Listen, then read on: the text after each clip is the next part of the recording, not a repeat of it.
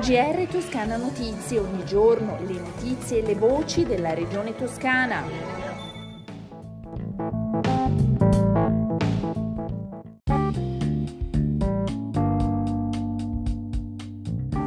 Un saluto dalla redazione di Toscana Notizie e bentornati all'ascolto del nostro GR. Il presidente Eugenio Gianni, nella sala Pegaso di Palazzo Strozzi Sagrati, ha aperto il seminario La rete del futuro, ASPI dialoga con il territorio, dedicato al piano di potenziamento e ammodernamento della rete autostradale in Toscana. L'incontro è stata l'occasione per portare avanti il dialogo con le diverse realtà politiche ed economiche del territorio, oltre che per definire l'assetto dei nuovi investimenti già previsti o allo studio della concessionaria in un'ottica di efficientamento delle infrastrutture autostradali della Regione. Al seminario erano presenti, oltre a Eugenio Gianni, l'amministratore delegato di Autostrade per l'Italia Roberto Tomasi, il sindaco della città metropolitana di Firenze Dario Nardella e molti sindaci dei comuni toscani. Ma ascoltiamo il presidente Dobbiamo pensare davvero a una Firenze e a un'area metropolitana Firenze-Prato Pistoia che presto avrà l'avvio dei lavori e dei cantieri perché nello snodo, nel collo di bottiglia eh, rappresentato da quel tratto che eh, è l'ingresso a Peretola, in realtà i lavori potranno fluidificare eh, tutto quello che è il sistema di milioni di auto, di camion eh, e di mezzi che arrivano in accesso. Il sognare poi quello svincolo che eh, si ferma sulla piana e che è quello che viene in continuità del sedime stradale dal Ponte all'Indiano, un risultato eccezionale. La Toscana è uno dei territori maggiormente interessati dal programma di sviluppo e ammodernamento di autostrade per l'Italia, con un piano di investimenti di quasi 7 miliardi di euro, di cui circa 6 miliardi e mezzo destinati alle nuove opere. Un cronoprogramma serrato che porta avanti la rigenerazione del tracciato originario delle due principali arterie della regione, ampliandole e adeguandole ai nuovi standard della mobilità in un'ottica di decarbonizzazione e secondo i principi della sostenibilità.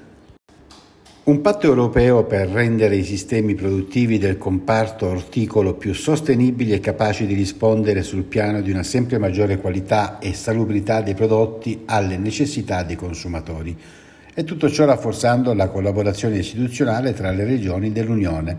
E questa è una delle più importanti novità che ha visto la Toscana, tra i primi sottoscrittori emerse dall'evento annuale delle regioni europee per l'innovazione in agricoltura, foreste e alimentazione, che si è riunito nei giorni scorsi a Salonicco, ospitato dalla regione greca della Macedonia centrale. L'evento si è concluso con l'annuncio della nuova conferenza ERIAF che a distanza di tre anni da quella svoltasi a Firenze sarà ospitata di nuovo in Italia nella primavera del 2023 dalla provincia autonoma di Bolzano.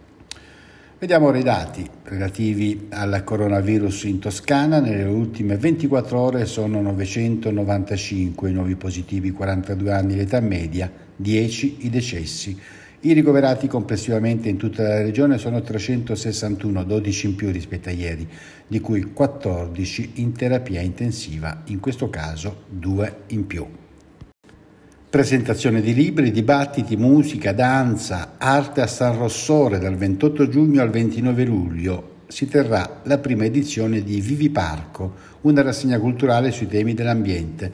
La location principale degli eventi, quasi tutti ad ingresso gratuito, grazie al contributo della Fondazione Pisa, sarà il giardino di Villa Giraffa a Cascine Nuove, a pochi passi dall'attracco del Battello, e dove passerà la ciclopista tirrenica prima di incrociarsi con la ciclopista dell'Arno, grazie al futuro ponte ciclopedonale per San Piero. Tutti gli appuntamenti si svolgeranno verso il tramonto, dalle 18.30 alle 20 circa, e sarà possibile andare a venire in battello dal centro di Pisa, previa prenotazione e raggiungimento del minimo di numero per attivare il servizio.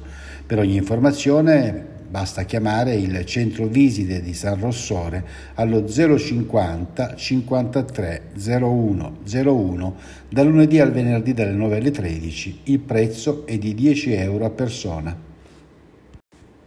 La Toscana si racconta attraverso il cibo, con l'enogastronomia che diventa lo spunto per un viaggio non solo tra le eccellenze culinarie e prodotti tipici, ma anche un itinerario turistico tra arte e natura, borghi antichi e etruschi, cammini e iniziative per bambini alla scoperta della regione e della sua multiforme identità. E lo fa attraverso Vetrina Toscana, il progetto di Regione e Union Camere Toscana, esempio di collaborazione tra pubblico e privato, che promuove ristoranti e botteghe alimentari che utilizzano i prodotti del territorio, oltre ai consorsi dei prodotti a denominazione, ai produttori biologici e ai prodotti agroalimentari tradizionali toscani, più di 50 piatti della tradizione da riscoprire. Il calendario degli eventi è consultabile online sul sito www.vetrina.toscana.it.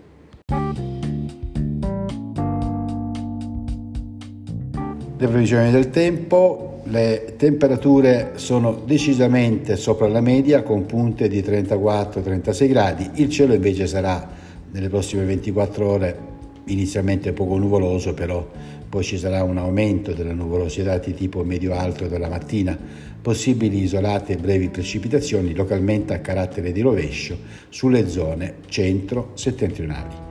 Con le previsioni del tempo si conclude il nostro GR. Un buon ascolto dalla realizzazione di Toscana Notizie e da Osvaldo Sabato. GR Toscana Notizie, ogni giorno le notizie e le voci della regione toscana.